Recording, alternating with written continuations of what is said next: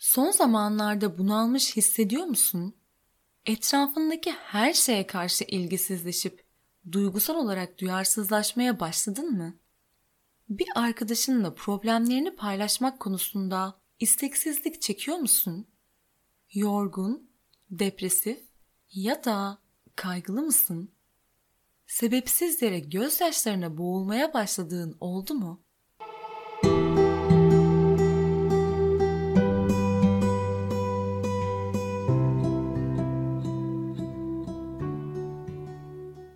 Selam.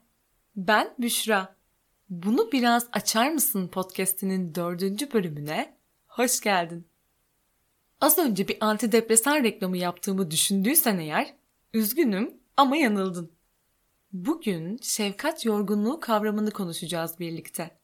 Girişte bahsettiğim sorular elbette çok genel geçer. Ancak evetleriniz çoğunluktaysa acaba bir şefkat yorgunu olabilir misiniz diye bakmanızda fayda olabilir. Bu konuyu ele almak istememin sebebi uzun zamandır kendimde tanımlayamadığım bir şeyin olmasıydı.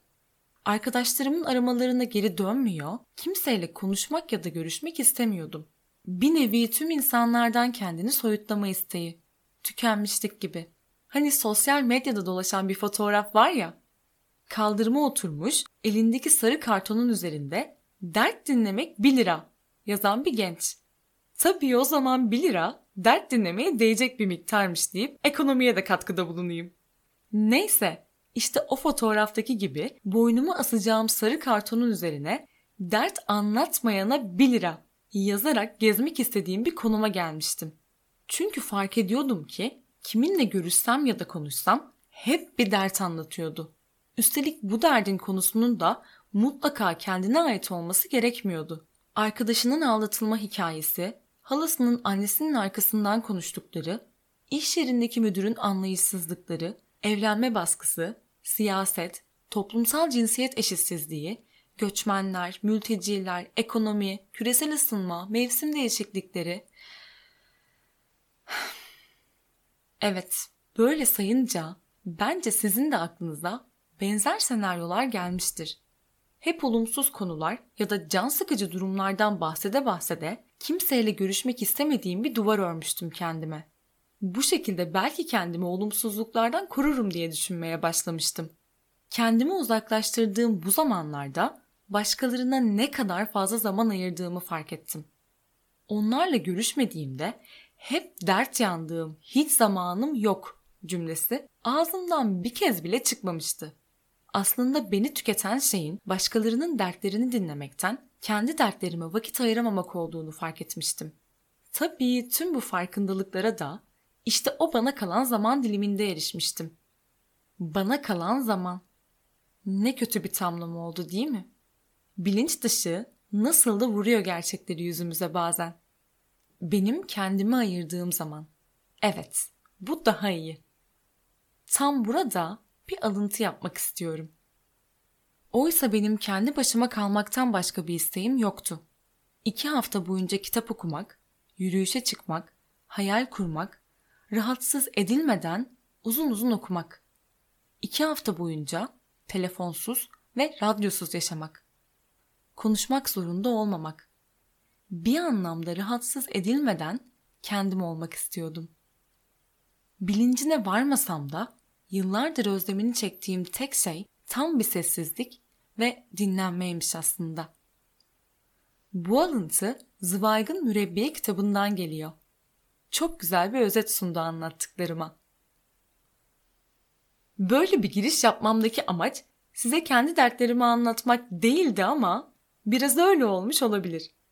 Aslında yaşadığım bu şey tam bir şefkat yorgunluğu örneği kafanızda konuyla ilgili bir taslak oluşturabildiysem artık şefkat yorgunluğu neymiş biraz bunun üzerinde konuşalım. Önce şefkat nedir buna bakmak gerekiyor sanırım. Şefkat kelimesinin kökeni anlamı birlikte acı çekmek olan Latince competi kelimesine dayanmaktadır.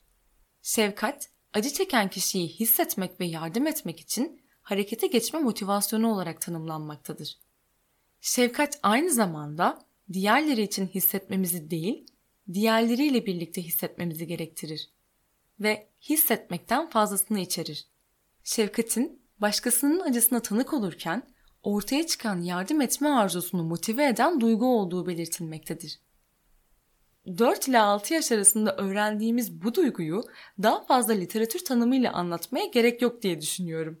Zira siz ne olduğunu çok iyi biliyorsunuzdur zaten. Peki şefkat yorgunluğu dediğimiz şey ne? Şefkat yorgunluğu ilk olarak sağlık profesyonelleri tarafından yaşanan tükenmişliği tanımlamak için kullanılan bir terim olarak ortaya çıkmış.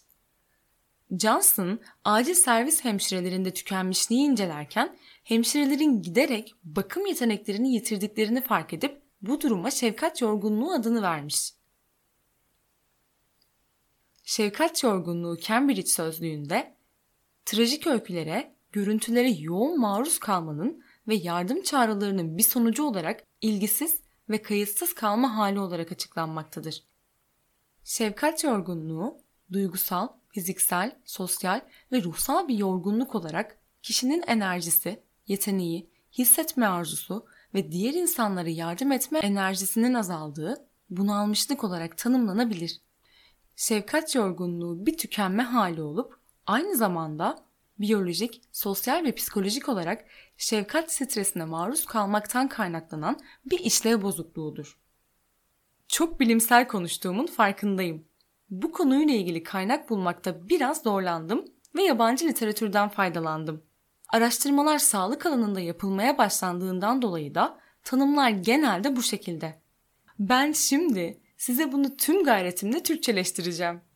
Her gün ana haberlerde, sosyal medyada, özellikle de Twitter'da karşımıza onlarca olumsuz haber çıkıyor.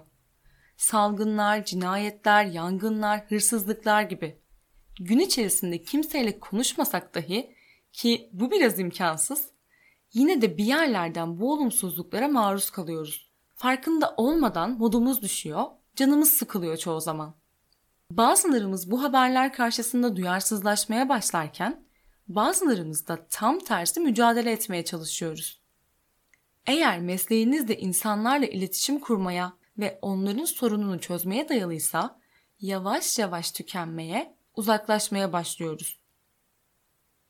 Birilerini dinlemeye geçtim, görmeye dahi tahammülünüz kalmamaya, sırtını evinde taşıyan kaplumbağa misali başkalarının sorunlarını sırtında taşımaya başladığınızı hissediyor ve kendi kabuğunuza çekilmek istemeye başlıyorsunuz. Yalnız değilsin.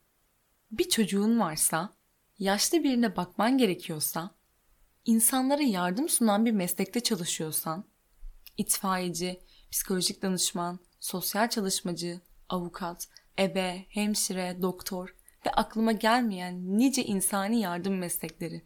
İnsanların dertleri olduğunda başvurduğu ilk kişiysen, aktif dinleme becerisine sahipsen, bu çok normal. Bu duygular başkalarını önemsemenin bedeli. Bunu olumsuz anlamda söylemiyorum elbette. Sadece çok gerçek ve hayır, iyi olmaktan sıkıldığın için değil. Şefkat yorgunluğu üzerine sürünen karanlık, sinsi bir sendromdur. Başlangıçta ne olduğunu bilmiyorsun. Sadece bir şeylerin çok yanlış olduğunu fark ediyorsun ve artık kendin gibi hissetmiyorsun. Hayatını tıka basa başkalarıyla doldurdukça kendine yabancılaşıyorsun. Atol Behramoğlu bu yangın yeri adlı şiirinde Yaşamak bu yangın yerinde her gün yeniden ölerek zalimin elinde tutsak cahile kurban olarak yalanla kirli havada güçlükle soluk alarak savunmak gerçeği çoğu kez yalnızlığını bilerek. Yaşamak görevdir bu yangın yerinde. Yaşamak insan kalarak. Diye ifade etmiş duygularını. Tebrikler.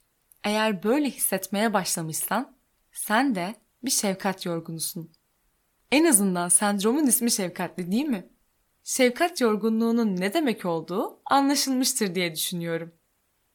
Şefkat yorgunluğu, tükenmişlik, ikincil travmatik stres, duygu bulaşması gibi kavramlarla da oldukça ilişkili. Tükenmişlik, diğerlerini önemsemenin bir sonucu olarak kişinin başkalarının acı çekmesiyle sürekli karşılaşmasından kaynaklı yaşadığı bir duygu durumu. duygusal bulaşmaysa istem dışı bir şekilde başka birisinin duygusal tecrübesini taklit etmeye yönelik bir eğilim olarak tanımlanmakta. Başka bir deyişle aslında o kişinin derdiyle hemhal olmak anlamına geliyor. Shakespeare yarayla alay eder, yaralanmamış olan diyor. Travma kelimesi Yunanca yara kelimesinden türetilmiştir. Travma geçiren birey için travma sonrası stres bozukluğu, başka birisinin travmasından haberdar olmaya bağlı olarak oluşan süreç için ikincil travmatik stres bozukluğu kavramı kullanılır. Daha açık ifadeyle travmatik olaylar bireyi doğrudan veya dolaylı olarak etkileyebilir. İkincil travma başka birinin travmatik yaşantısı hakkında bilgi sahibi olmakla ilgilidir. Bu saydığım üç durum şefkat yorgunluğuna giden yolda bizlerin destekçileri ya da cellatları diyelim. Beni dinlerken şefkat yorgunu olduğunun farkına vardıysan ya da çevrende şefkat yorgunu olduğunu düşündüğün kişiler varsa bu farkındalıkla şimdi ne yapacağım? Başıma iş açtın Büşra diyor olabilirsin. Hemen anlatıyorum ancak öncelikle sana bir soru sormama izin vermeni istiyorum. Kaç yaşındasın bilmiyorum ama ki bunun bir önemi yok. Yaşam yolculuğunda bu yaşına kadar senin için en önemli olan şey neydi? Derslerin, hazırlandığın sınav, mesleğin, kariyerin, varsa çocuğun ya da partnerin, ailen, arkadaşların, yaptığın yatırımlar. Biraz düşün. Cevabın ne? Bu soruya ben şu an yanıt vermeyeceğim. Ama zaten birazdan söyleyeceklerim seni doğru cevaba ulaştıracaktır. Evet, bu sorunun doğru bir cevabı var ve evet, kişiden kişiye de değişmiyor. Neyse, artık şefkat yorgunu olmak istemiyorsan ne yapmalısın bunlara gelelim. Birincisi, öz bakım faaliyetlerinde bulunmalısın. Örneğin egzersiz, meditasyon, yürüyüş yapmak gibi. Kendine ve ilgilerine zaman ayırmalısın. İlgilerim ne bilmiyorum.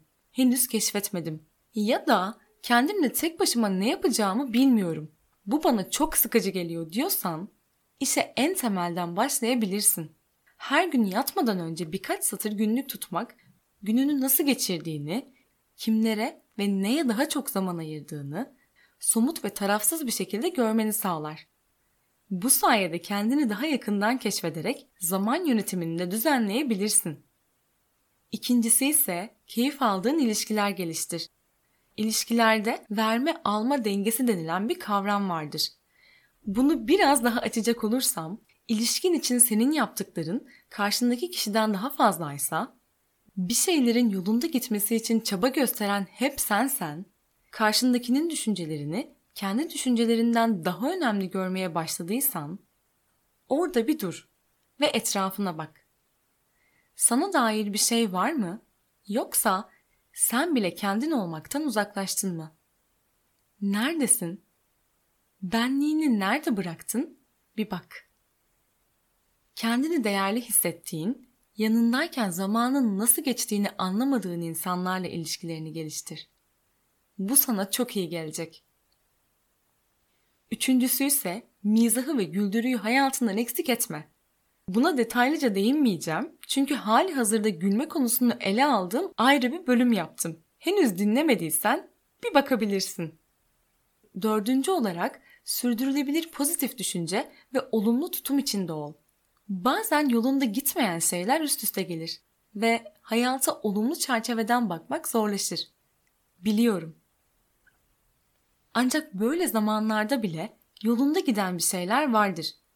Eksik olan şey buna dair farkındalığımız. Yine her gün gün sonunda başına gelen üç olumlu şeyi yazmaya kendini zorla. Evet, başta bulamayacaksın. Çünkü kafanda duran gözlüğü arıyormuş gibi etrafına bakıyorsun. Algıların kapalı. Bu çalışmayı düzenli yaptığında zihnin artık olumlu şeyleri görmeye alışacak ve yaşama daha pozitif bakmaya başlayacaksın. Aslında en temelde kendini analiz etmeyi öğrenmelisin. Seni tetikleyen unsurların farkında mısın? Bunlarla nasıl başa çıkıyorsun? Bir bakmalısın. Eğer bunları tek başına yapamıyorsan bir uzmandan yardım almayı ihmal etme. Anlattıklarımdan görüyorsunuz ki başkalarının acılarını hissetmekle oluşmuş olan şefkat yorgunluğundan ihmal ettiğin kendine şefkat göstererek kurtulabilirsin. İlk başta yaşam yolculuğunda bu yaşına kadar senin için en önemli olan şey neydi diye sormuştum. Bunun cevabının kendin olduğunu bilimsel kanıtlarıyla açıkladım. Umarım ikna olmuşsundur. Ne diyor Turgut Uyar? Uzanıp kendi yanaklarımdan öpüyorum. Bugün şefkat gibi zihinde yumuşak yastık işlevi gören bir kelimenin yüzümüzü kapatarak bizi nasıl boğduğundan bahsettim sana. Umarım ki faydası olmuştur. Konuyla ilgili sorularını sormak istersen açıklama kısmında paylaşacağım Instagram adresinden bana ulaşabilirsin. Son olarak podcastleri bir alıntıyla kapatmayı huy edindim kendime. Bugünkü alıntı Öz Şefkatli Farkındalık kitabından geliyor. Farkındalık acını hisset der. Öz şefkatse acının ortasında kendini bağrına bas. Bir sonraki bölüme kadar kendine sarılmayı ihmal etmemen dileğiyle. Görüşmek üzere.